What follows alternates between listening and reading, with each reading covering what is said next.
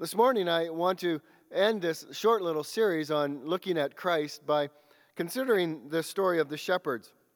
It was a fairly unusual story. In fact, they were what we might call the first responders to the story of the birth of Jesus. They were the first to hear about his birth. They were ordinary men going about their business in the fields, a very mundane business by the world's standards, individuals who likely had little indication in, or education and maybe not a whole lot of talent.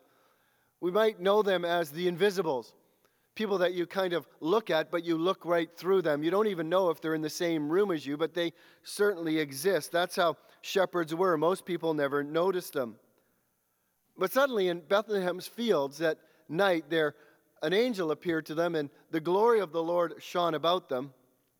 And that angel came with a birth announcement, a strange, amazing birth announcement, not unlike we would find in a newspaper today as parents publish the birth of their newborn babies.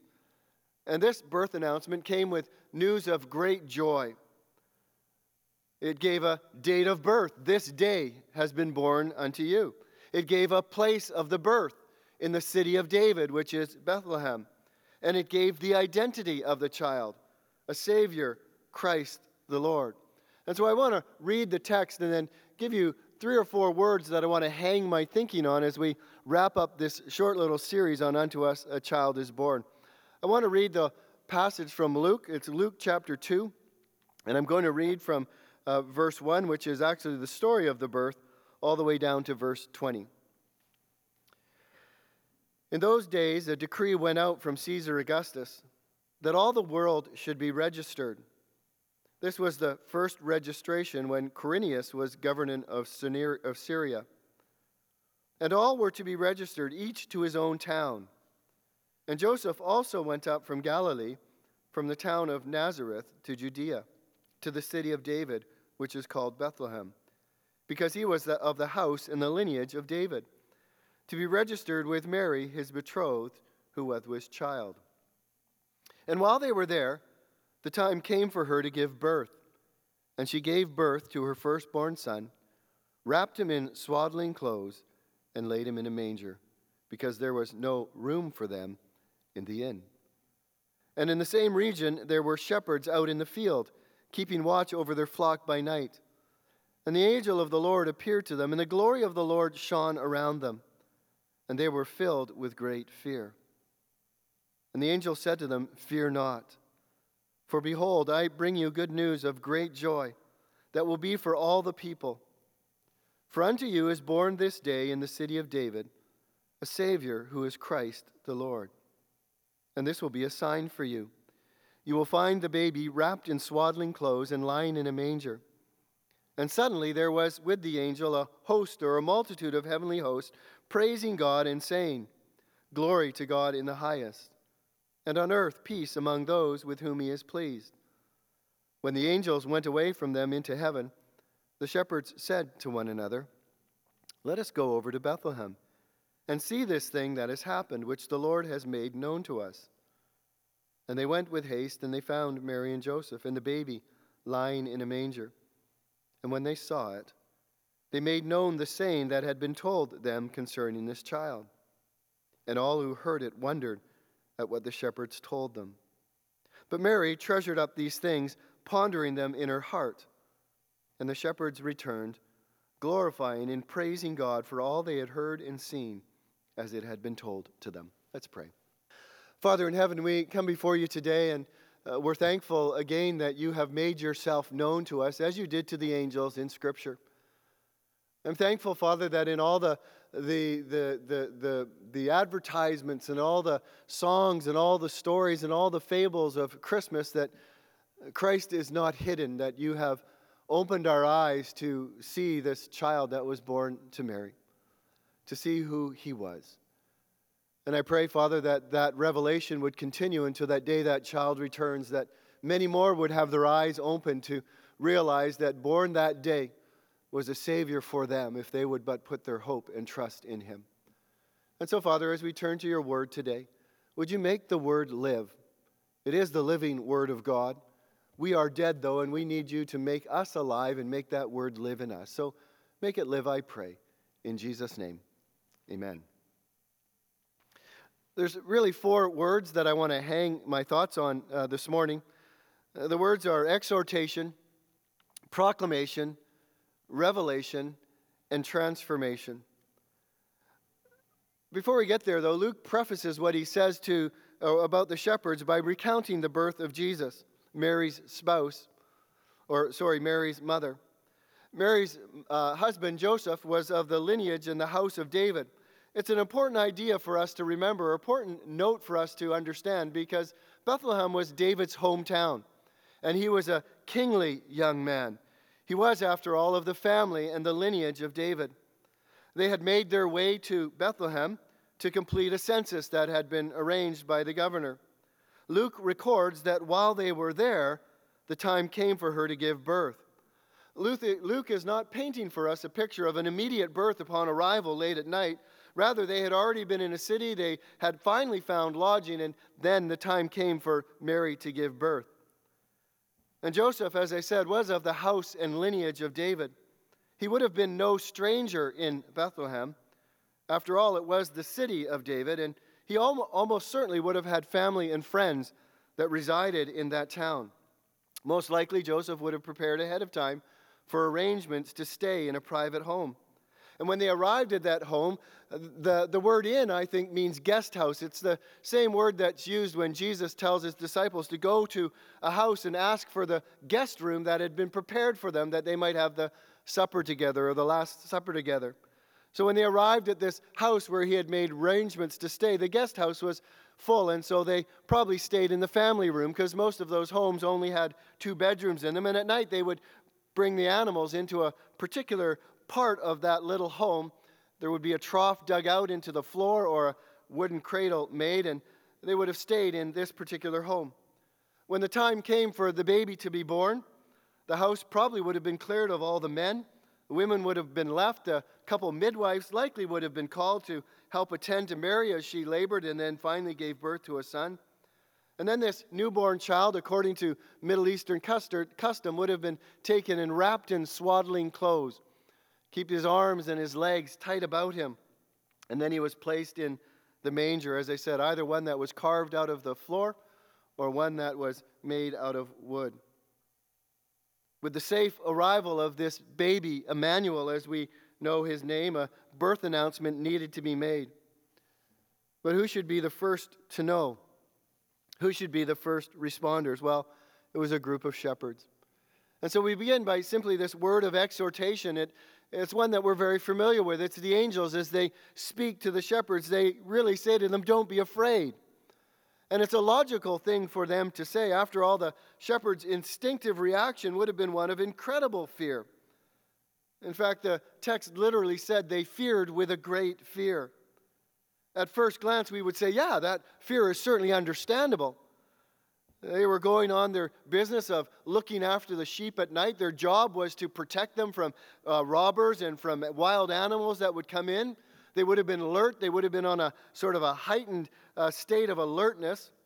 And then something uncontrollable, something unpredictable, out of nowhere, this angel appears to them, this huge uh, heavenly being, and the glory of God, which is a way of saying the presence of God, surrounded that angel. I suspect this was the first time that ever happened to them. And I suspect it probably was the last time it ever happened to them. And any encounter that one has with a divine being always is first described as coming with it fear. That's the typical response of anybody that encountered a divine being in the Bible, was fear. Shepherds were no different. As I said, they were terrified. Standing before them was this holy being, this strong and powerful being, this dazzling being. Of course, they were afraid. I think the immediate fear would have probably been uh, attributed to the unknown. Something unnatural had happened. Their explanation in their own heart before the angel probably spoke a word was, "We're goners," or "We're not going to live through this moment." Uh, it was a terrifying moment for them. All of a sudden, though, there was a whole host of angels that appeared around them. And they realized that there was a word for them, and it wasn't a word, "You're going to die." It was a word, "This is good news of great joy. We've got a great uh, proclamation to make to you.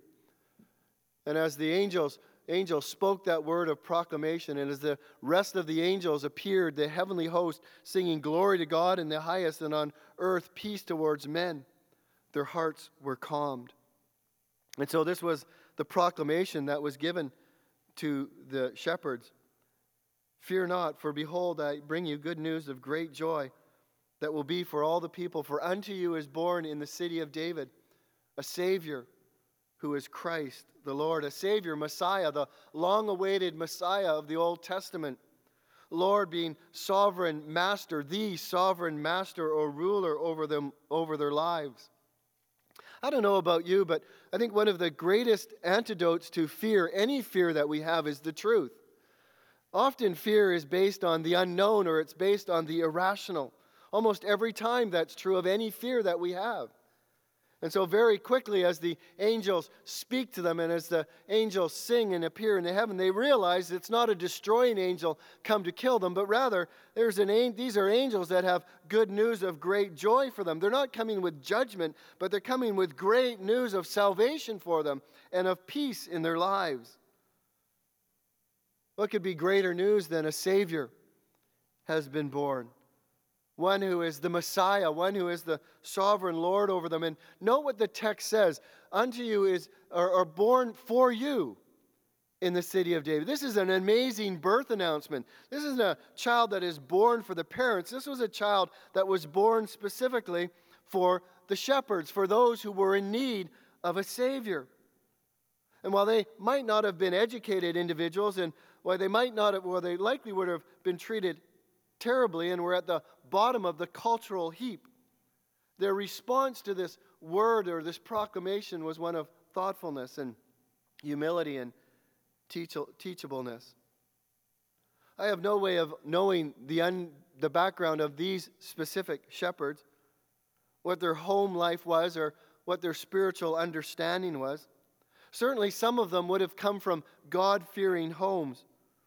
But all of the shepherds, I think, would have had some understanding of why their, some of their sheep were born, why some of them were taken at such a young age. They were, after all, on the outskirts of Jerusalem. They would have known that these sheep were destined for sacrifice. They would have, many of them, had some knowledge or understanding of sacrifice. They would have participated in a Passover. They would have known about the morning and evening sacrifices. After all, they probably had long conversations into the night of, really, what are these sheep being born for? Do you know that these sheep are going to die? And they would have talked about the meaning of the death and the meaning of sacrifice and why they were taking place. And they would have had all these questions in their mind. And all of a sudden, the angel appears to them with this incredible proclamation that for them, for you, a Savior has been born. What an incredible declaration that was of the angels to these shepherds. So there was an exhortation to them to not be afraid. The exhortation uh, and their, their, the, the command to them not to be uh, afraid was um, filled with knowledge, which would have quenched that fear. But then we have a word which is maybe unfamiliar to some of us, but it's a word of revelation. That means uh, a revealing. The Lord had made known to them something. How did the shepherds find out about this? How did they find Jesus? How did they go to the place he was born? Well, I suspect they didn't use Google Maps. I don't think they pulled out their phones and tapped in Google Maps. I doubt they said, hey, hey Siri, where's that baby that was born in Bethlehem? No, they were able to narrow down their search because of the specificity of the angel to them. There were two things that the angel said to them. First was that this baby was born in the city of David. There were two cities of David. Jerusalem was a city of David, but Bethlehem was also known as a city of David. We already know it's Bethlehem because of what we read earlier in Luke chapter two. Secondly, there's a pretty significant hint that there was a baby that was born today. Earlier in the day, before night came, there was a baby that was born, and you can identify that baby because, one, it's wrapped in swaddling clothes, and it's lying in a manger. This would have alerted them to the fact, and I believe this is helpful, that this wasn't a high society baby This was a regular baby like their children would have been when they were born, wrapped in a swaddling cloth that was Near Eastern custom, laid in a manger. And we think, had God not sent his angel to them, they would have not had a clue that this baby was born. This is the word of revelation. They would have just passed the night as they always did, like every other night. They would have found morning had arrived. They would have got up. They would have probably exchanged shift with the other shepherds. They would have gone home for a quick breakfast and to bed. They, like so many others, would have no clue that actually Emmanuel had been born, that God had sent his son, born of a woman, born under the laws. God had sent his angel to them. Had God, had God not made known the truth to them about this baby, they would have had no clue that it was born. He said, and this will be a sign for you. You will find the baby wrapped in swaddling clothes and lying in a manger. That was revelation. That was God revealing something to these shepherds that they had no clue about. The uniqueness of the baby was something that they would not have perceived by simply looking at a baby. They would have just said, oh, that's a baby like any other baby. That's a baby like my wife did with our first child. There's no different about him. What made this baby unique was that God revealed to them that it was to be their Savior, Christ, the Lord. The shepherds had a couple of options, as we all do when God makes himself known to us. They could have outright ignored it, chalked it up to the paranormal, maybe a bad dream as a couple of them had fallen asleep, or too many sleepless nights, or they could have gone and checked out what the angel had said to them. Was this really true? Was there actually a baby born in their city that day that was wrapped the way that they would wrap their child and placed in a manger? Luke tells us what they did. The shepherds said to one another, let us go over to Bethlehem and see this thing that has happened. And then these words, which the Lord had made known to them. I think we really have little comprehension about how significant it is that God opens our blind eyes, that God softens our hard hearts so that we might hear his truth, that we might receive his revelation. And their response is an amazing response. They go and they see the child. It's not something that happens in our world. We have churches that are online, and at one point were open all over the world, and very few people just walked into those churches. We live in a world which declares the glory of God and all of the things that he has made, and yet few people acknowledge that God is ever part of creation. We have the Word of God. We have Bibles that have been printed by the billions, and there are so many people who never open them and never go to them to see what God has said to them. Every year we celebrate Christmas, one of the primary rele- rev- revelations of God. And yet we continue to go and cut down Christmas trees and have hot chocolate and watch um, The Grinch or, or The Christmas Carol and never give a thought to who the baby was that God had revealed to them and to us. We need the revelation of God. We need our eyes to be open. And so God opened the eyes of the shepherds, and they left what they were doing to see if this was true, to see if what the angel had said about God and this baby had actually taken place. How amazing is that? By faith, they went to see if what God had declared was actually true. And then the final word about the shepherds is the word of transformation. As the story tells us, as Luke recounts, the shepherds did go to Bethlehem, to the city of David, at the angel's urging. And they did find the baby, as the angel had indicated, and where the angel had indicated, lying in a manger. And at that moment, their faith was made sight. It began with finding the child, just as the angels had said, wrapped in swaddling clothes and lying in a manger. And I think when the when Luke tells us they declared it, or they, they, they said about what had happened, who did they tell? Well, they told Mary and Joseph. I think as they had found that child, finally they, they had knocked on a few doors and they had been sent to this one particular home. They walked in and all of a sudden they realized that what the angels said is true. Well, who did they tell? Well, they told Mary and Joseph. Because it says, it says the very next thing is that Mary treasured these things up in her heart. What did she treasure? The fact that these angels had come and told shepherds about her baby.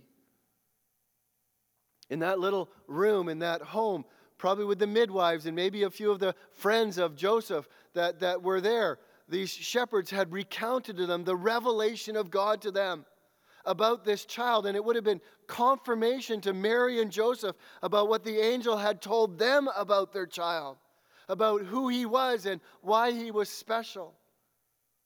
It was this incredible thing that had happened, and what happened in the shepherd's life is all of a sudden when their faith became sight, when they realized that what God had revealed them uh, to them was true, I think faith uh, became um, salvation in their hearts. And they returned to the fields different men. They returned with different language. They returned with different words. They returned with a different understanding. They went back glorifying and praising God. The Bible tells us again and again that out of the heart, the mouth speaks. Eventually, what's in your heart will come out of your mouth. Always. That's just the way it is. And so that tells me that something had happened in their heart. There had been a transformation. There had been an, an overtaking. There had been a renewal in their heart. And they couldn't contain that inner transformation, and it flooded out of their mouths in praise and thanksgiving. And so we have in this story, this exhortation, this proclamation, this revelation, and then this transformation. And as I thought this through, I thought, you know, there's application to us here. We've been through one of the most unusual years that we'll ever experience, I think, in our lifetimes. There's been a lot of things that have come and gone, and as I thought through this, I thought, well, these four words, and I've added a fifth one as we go through it, have application for our hearts and lives. The first one is simply the exhortation that the angels gave to the shepherds, fear not. You see, I suspect fear has been one of the dominant emotions and reactions of people in the world around us today. Something new has invaded the collective conscience of our world. And for many, this has been a great terror. You see it in their eyes, you hear it in their voices, you see it in their overreactions. And we do live in a world that is dominated by fear. And unfortunately, people are so often controlled by fear.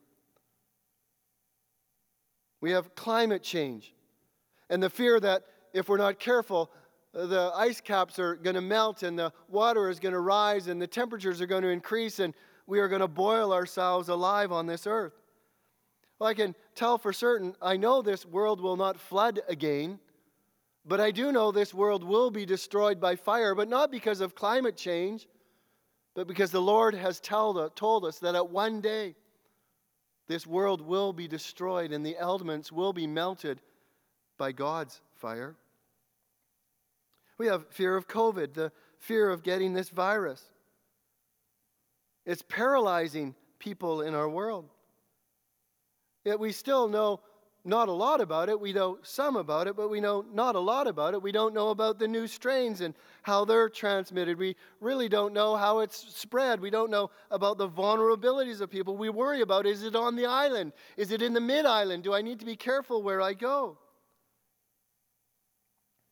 And then there's the ultimate fear that has been accentuated in these times, and that is the fear of death. It's a universal reality. And I've realized that many people have their T Vs on all day long, and as they do, they've got this heightened awareness of this constant fear of this death, this reminder, this daily reminder of those who are catching this disease and those that are dying of this, this virus. Some will do anything and listen to anyone who seems to offer them a reprieve from this fear. And in the end, we ought to fear death. We ought to fear death, though, because death ushers us into an eternal reality. That is the reason we ought to fear death ultimately.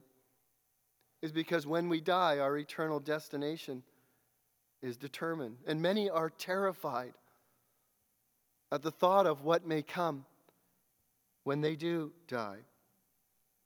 The Bible tells us very clearly we're not to fear the one or anything that can kill the body, but rather we are to fear him who can destroy both body and soul in death. Physical death is not the worst thing that can happen to you. How we need to listen to our Bibles in times like this. How we need to listen to the proclamations again and again in the Word of God. Fear not. Fear not. Fear not. These are not just words for the shepherds in the fields. These are words for you and I today. Fear not. Why? Because God is in control. Fear not. Why? Because we are God's children. Fear not. Why? Because God has determined our eternal destiny. But now, thus says the Lord, who created you, O Jacob, who formed you, O Israel. Fear not, for I have redeemed you. I have called you by name. You are mine. When you pass through the waters, I will be with you. And through the rivers, they shall not overwhelm you. When you walk through the fire, you shall not be burned, and the flame will not consume you. For I am the Lord your God, the Holy One of Israel, your Savior. Psalm ninety-one I've read and reread a number of times in these days, still working my head around it and through it. It was a psalm that has helped God's people through many different plagues that have ravaged the world over the centuries. He who dwells in the shelter of the Most High will abide in the shadow of the Almighty. I will say to the Lord, my refuge, my fortress, my God, in whom I trust.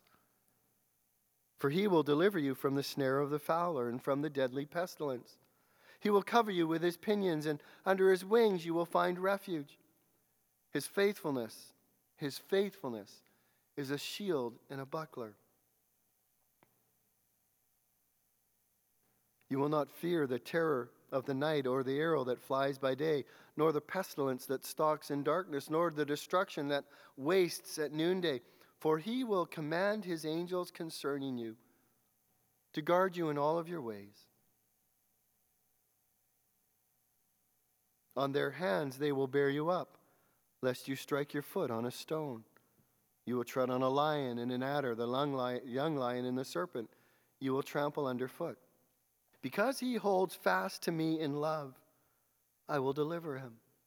I will protect him because he knows my name. When he calls to me, I will answer him. I will be with him in trouble. I will rescue him and honor, and honor him. Loved ones, we need not fear. We have a God who guides and directs and controls this world. We have a God who we call Father. We have a God who sends his angels to watch over us and to care for us and to protect us. Oh, that doesn't mean that we will never die, but it means that God knows the day of our death, as he knows the day of our life. And Christ has died to give us life. And so we near, need not fear what's on the other side of death should that come to us, because Christ has secured our place in eternity. Loved ones, fear not. The second word is proclamation. Well, there will be great joy when this virus is behind us. Know this, a vaccine may save us physically, or it may save you physically, but it has no benefit to your soul. The joy of a vaccination and the subsiding of, uh, or the subsiding of COVID pales in comparison to the good news of great joy that there is a cure for your terminal illness, which is sin.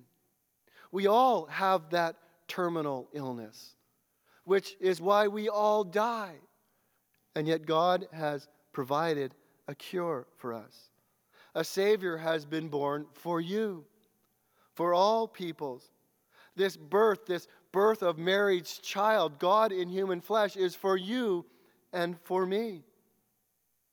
This is good news of great joy for you. Will you not at least embrace the message and go and check it out and see if it is not true? To emulate or imitate the shepherds and say, oh, I've never heard this before, or this is new to me, or it makes sense. I've, I've got inklings of this because of this, this. I'm going to go check this out. At least go and do that. And when you do, when you do go to Christ, you will find that He redeems you, that He forgives you, that He embraces you, that He replaces your sin with His righteousness, and that He ushers you in to the family of God. Incredible proclamation that we have in the midst of all this physical need that we have. The third is revelation. The angels made known to the shepherds these incredible things of God. Well, think about the revelation of God that we have today. And by that I mean things that we know that, that we would not know had God not, had not God made them known to us. Had God not first acted to reveal Himself to us, we would still be in the dark about so many things. We would be in the dark about our world and where it came from.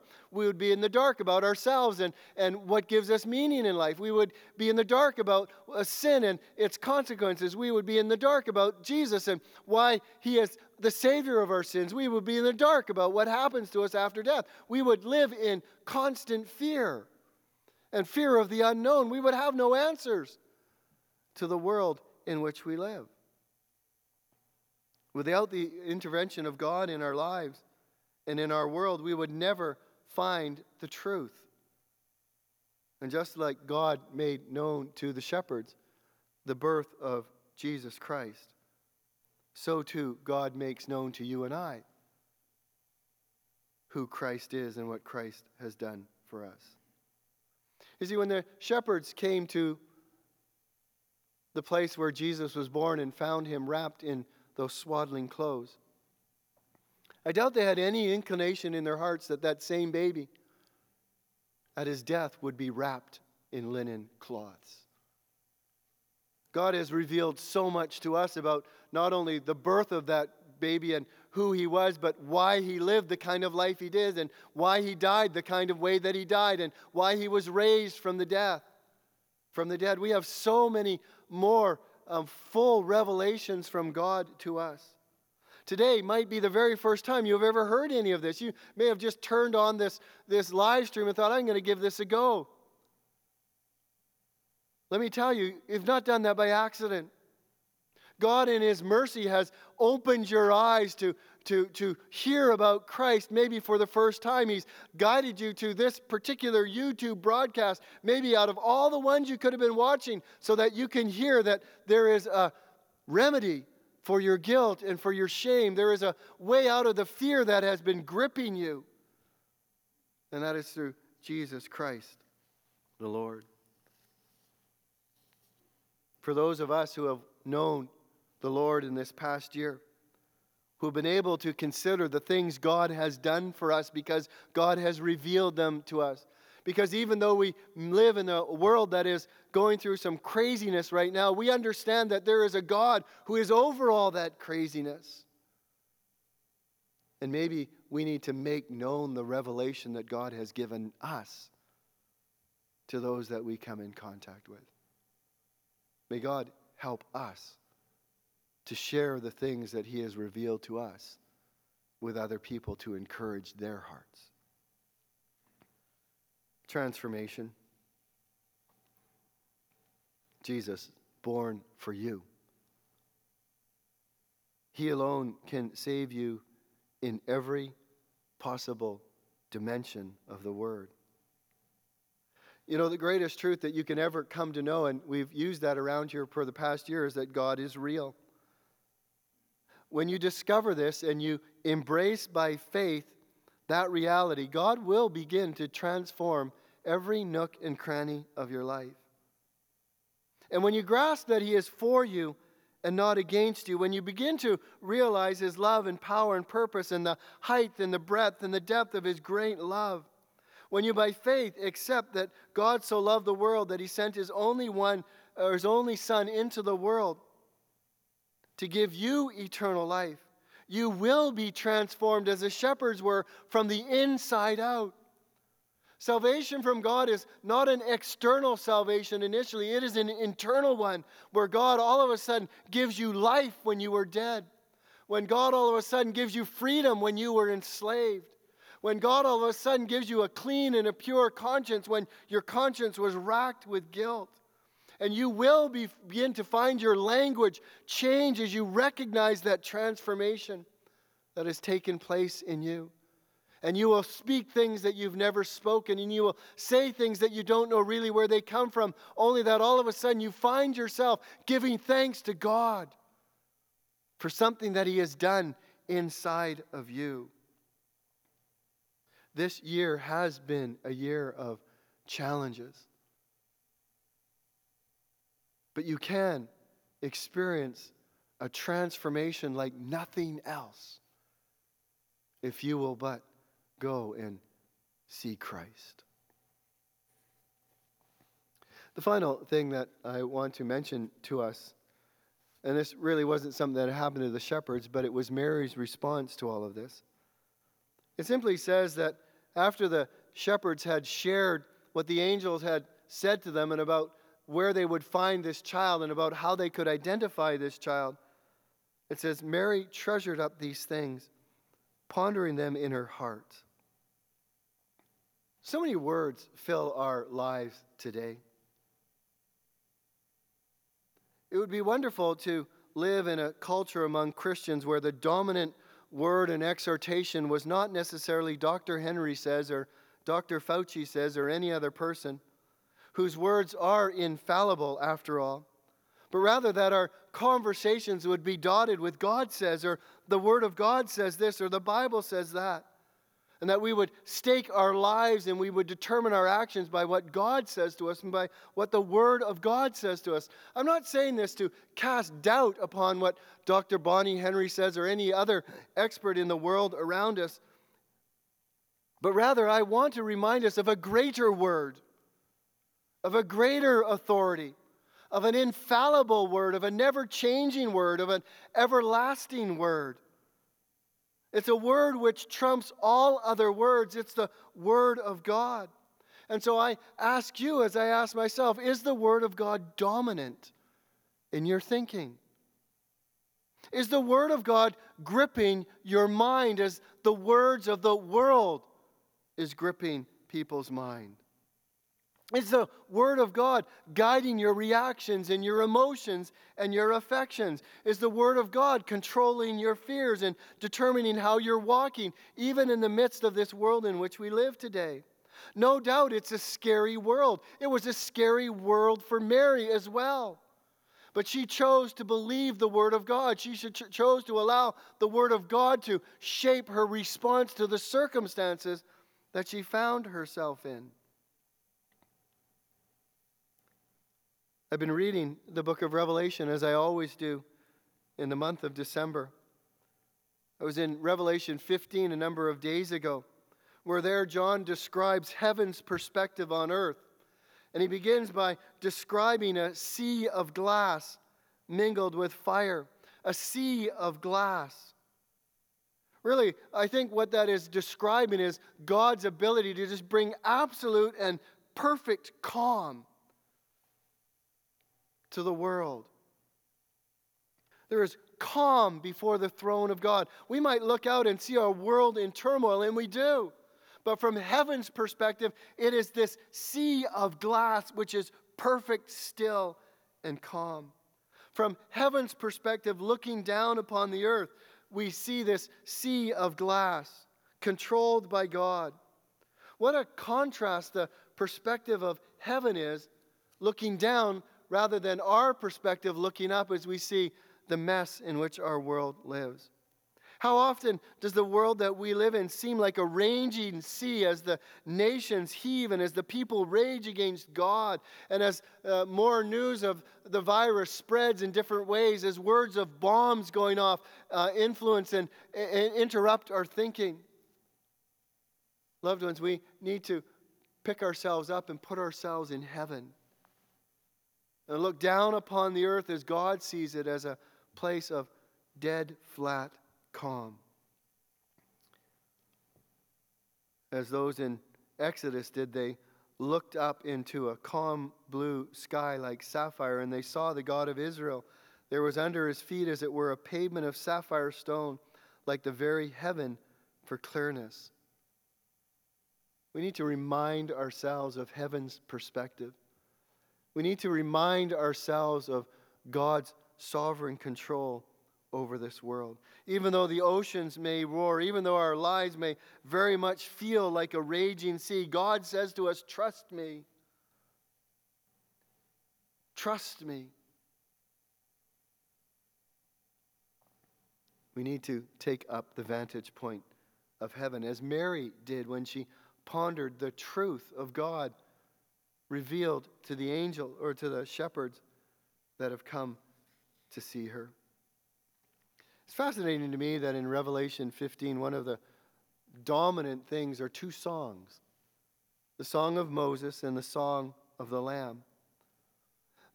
Those who are people of God, those among the people of God are, are full of praise and of worship and of songs of redemption. The picture in Revelation fifteen is not of a select few, but it's of the people of God as they sing before God of his great redemption, of his great power, of his holiness, and of his perfections. Some say that the best way to get the devil to retreat is to sing praises to God from your hearts. Praise expels Satan's influence from our lives and our churches and our communities, as one ancient father said long ago. The devil cannot stand Christian praise. It all but drives him out of his mind, he said, and he will leave. May I make a suggestion through way of a question? What would be more effective in changing the atmosphere of your life as we come out of a year and head into another year? Complaining or praising? Words of fear or words of truth? There's a story in the Old Testament that I just read. I'm also in Second Chronicles in December. It's about a king, King Jehoshaphat. He was up against a massive army that was coming against him. He was greatly outnumbered by this army that had come against him. And they did this very strange thing on the morning of the battle. He brought the wiped robe Levitical choirs out of their service in the temple and lined them up in front of the army. Can you imagine how dangerous that much of must have perceived to the army that was just about ready to attack them? And Jehoshaphat knew what he was doing. He told the Levitical choirs who regularly sang songs of David to start praising the beauty of holiness. And as they lifted up their voices, singing God's praises on the battlefield, something supernatural happened. It's described like the power of God fell. Satan was routed. The army was turned on itself and destroyed, all through the praises of God's people. And so we read here that Mary was treasuring up all these things in her heart and meditating on them. She was taking the word of God, the truths of God, the promises of God to her, and that was what was filling her heart and mind. Can I give us a challenge for the last six days of this year? Let's call it a year-end challenge. Turn off your T Vs. Turn off your news feeds. Turn off your radios. No more C N N. No more M S N B C. No more Fox News. No more C B C. No more C T V. No more COVID updates until January the first. Just one week, six days. And replace that time with pondering and meditating on the things of God. Allow the eternal word of God to wash over you. Allow that to fill your heart and your soul. Allow that to diffuse your fears. Let that proclamation give you joy. Let that revelation fill you with awe in God's goodness to you. And as you do, I'm sure, I know you will find your heart and your mind transformed as Mary did. Ponder the things of God for six days. Take up the challenge, would you? Father, we come before you today. I thank you for your word. Your word which uh, we don't always do a great job of necessarily explaining it, but your Spirit does so perfectly in our hearts and minds. And so today, as we go through the rest of this day, I ask that your word would be magnified and expounded and fastened into our hearts and our minds by the Spirit of God. Stuff that was wrong or stuff that was said in error, Father, would you allow that to just fall away? And would you allow your word, your eternal word, to stay and to stick? Father, may we find hope in you, in your revelation. May we find comfort as we reflect and meditate on it, I pray. In Jesus' name, amen.